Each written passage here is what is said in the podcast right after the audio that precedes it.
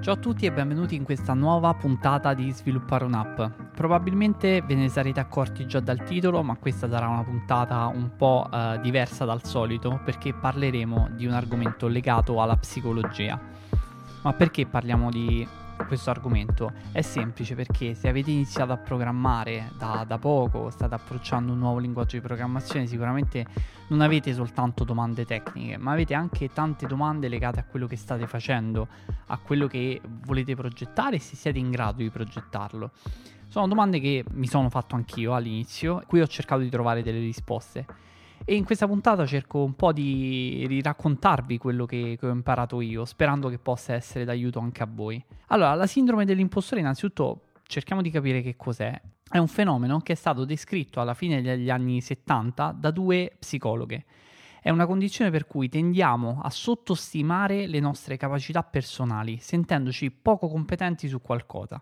In questo modo sviluppiamo una paura del fallimento e di essere riconosciuti come gli impostori, cioè qualcuno che non è in grado di fare quello che aveva promesso.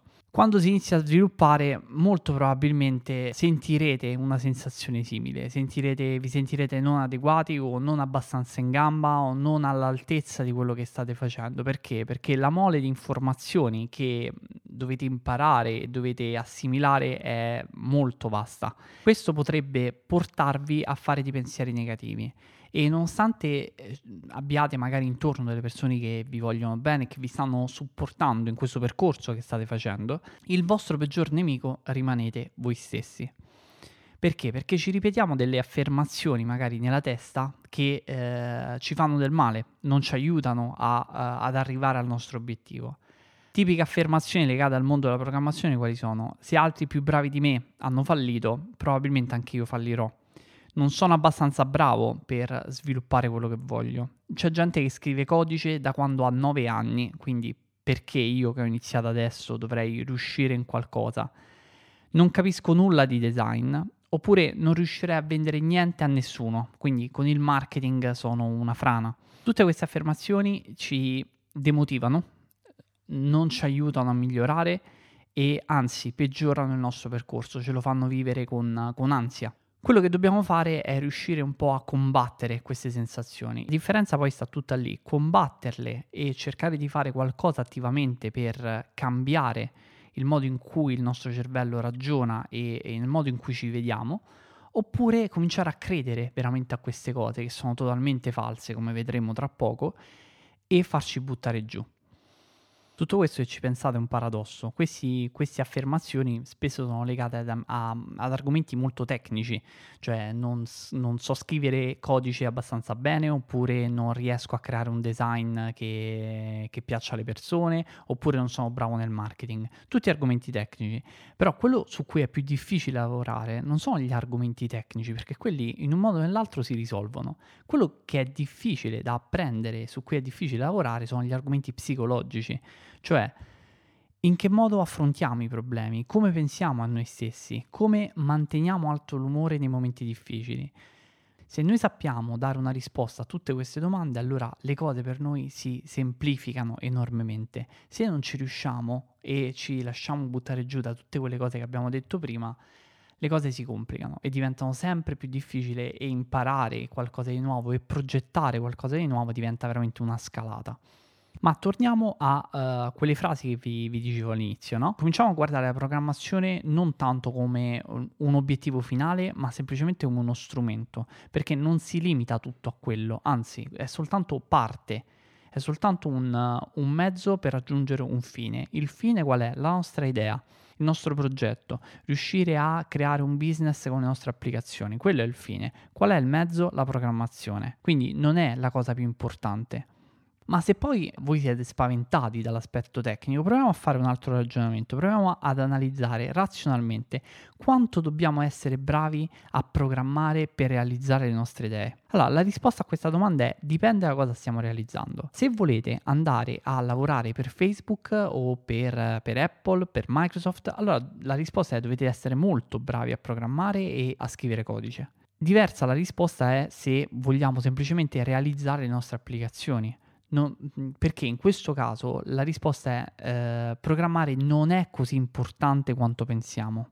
Cosa intendo? Cioè, se stiamo sviluppando un'idea semplice, un, un progetto che abbiamo in testa, probabilmente non abbiamo bisogno di tutte le competenze tecniche che ha un ingegnere di Facebook. Probabilmente abbiamo bisogno di un numero molto limitato di competenze tecniche. A questo proposito vi parlo della regola dell'80-20, che tra l'altro è stata descritta per la prima volta da un ingegnere italiano, si chiamava Vilfredo Pareto. Questa era una regola applicata all'economia, che poi è stata ripresa in uh, mille settori diversi. Comunque, semplificando, lui diceva che il 20% delle azioni portano all'80% dei risultati. Immaginate per eh, la programmazione, portiamola sulla programmazione, con il 20% delle eh, nozioni che possiamo imparare, noi possiamo realizzare quasi l'80% delle applicazioni. Che significa?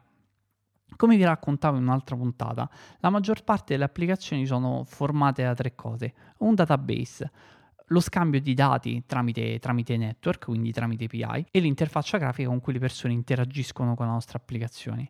Se noi studiamo queste tre cose, già siamo in grado di realizzare tantissime applicazioni diverse. Da questo ragionamento viene da sé che non dobbiamo conoscere tutti i framework che Apple mette a disposizione per essere bravi programmatori, ma conoscendo le basi del, dello sviluppo possiamo già ottenere degli ottimi risultati. Quindi, ripeto, quanto è importante programmare? Dipende, cioè non dobbiamo essere dei fenomeni, non dobbiamo essere tutti dei Michael Jordan, possiamo realizzare delle applicazioni che funzionano, che piacciono agli utenti, che abbiano un valore per l'utente finale, anche se non siamo dei programmatori abilissimi. Altra falsa credenza, magari col design sono una frana. Va bene, possiamo comunque porre rimedio anche a questo. Apple ci mette a disposizione delle linee guida, quindi praticamente seguendo quelle linee guida noi possiamo evitare di scegliere i colori, evitare di eh, capire come configurare una certa cosa, come disegnare una certa interfaccia, perché già ci ha pensato Apple, eh, pensare a come disegnare le frecce per tornare indietro, tutte queste cose le possiamo evitare perché basta seguire le linee guida che già ci ha dato Apple. Creeremo delle interfacce che sono molto simili al sistema operativo originale, quindi al sistema operativo di iPhone oppure di Android, vale anche per Android perché anche Google mette a disposizione delle linee guida e in questo modo il problema del design in parte lo abbiamo arginato. Non sappiamo disegnare delle icone perché le icone abbiamo detto magari in un'altra puntata che sono molto importanti ai fini dell'ASO fa niente, possiamo comunque chiedere ad un designer professionista di disegnare la nostra icona per noi, oppure possiamo investire del tempo imparando un software che ci permette di disegnare delle icone, oppure gli screenshot non sono capaci a farlo, a farli. Possiamo comunque utilizzare dei software tipo Fastlane che ci semplifica la creazione degli screenshot e possiamo prendere spunto da quello che hanno fatto altri sviluppatori per migliorare i nostri screenshot, magari abbinando dei colori o magari utilizzando alcuni dei tool di cui vi ho parlato nella seconda puntata. Ecco, possiamo aiutarci con tutta una serie di strumenti che anche se non siamo dei designer ci aiutano ad ottenere un buon risultato. E poi altra credenza, con il marketing sono una frana. E allora evitiamo di fare marketing nella maniera tradizionale, cioè cerchiamo di parlare con le persone e creare delle relazioni durature, magari facendolo su Twitter o magari incontrandole proprio di persona ad eventi di settore. Più delle volte sto parlando con, ad esempio sto parlando con vari sviluppatori, mi accorgo che molti sviluppatori fanno marketing lavorando al proprio prodotto, cioè migliorando costantemente il proprio prodotto. Si trovano una nicchia di mercato in cui comunque ci sono persone disposte a spendere e il marketing che fanno è ascoltare i propri utenti e migliorare il proprio prodotto. Penso che questo sia un marketing che siamo tutti in grado di fare. Quindi ricapitolando, lo sviluppo non è poi così importante perché se impariamo le basi possiamo realizzare tantissime idee e tantissime applicazioni. Il design possiamo o pagare qualcuno per aiutarci oppure possiamo utilizzare le linee guida di Apple per avere una base di qualità per i nostri, per i nostri progetti. Il marketing possiamo impararlo piano piano e possiamo soprattutto se vogliamo aumentare i download lavorare sulla ASO e quindi abbiamo tutte le potenzialità e i mezzi per realizzare delle applicazioni che valgono. Il nostro più grande scoglio adesso è convincerci di questa cosa. Se riuscite a convincervi che avete tutti i mezzi a disposizione per farlo, allora già siete un passo avanti agli altri. Un ultimo punto di cui voglio parlarvi è il perfezionismo tutti quanti vorremmo che la nostra applicazione fosse perfetta, girasse nel modo, nel modo migliore, fosse veloce, eh, con un design um, accattivante, eccetera.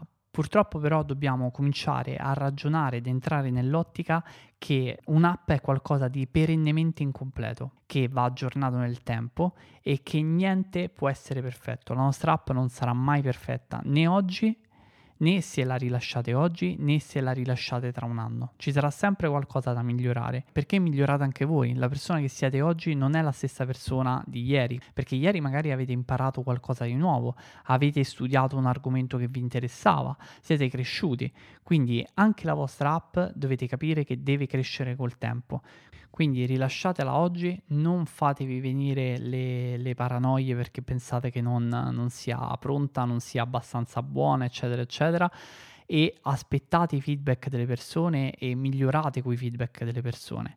Niente sarà mai perfetto, anche le migliori, migliori, app, anche Instagram, Whatsapp, Facebook, tutte le app hanno dei problemi e la vostra non farà eccezione, ma va bene così, fa parte del processo ascoltate gli utenti e vedrete che le, le, cose miglioreranno comunque con il tempo e voi diventerete dei sviluppatori migliori. E soprattutto pensate che se la vostra app non è buona, ci sono migliaia di app sullo store che sono meno buone della vostra e che attualmente stanno vendendo e facendo dei soldi. Quindi ragionate su questo e direi rilasciate la vostra app il prima possibile.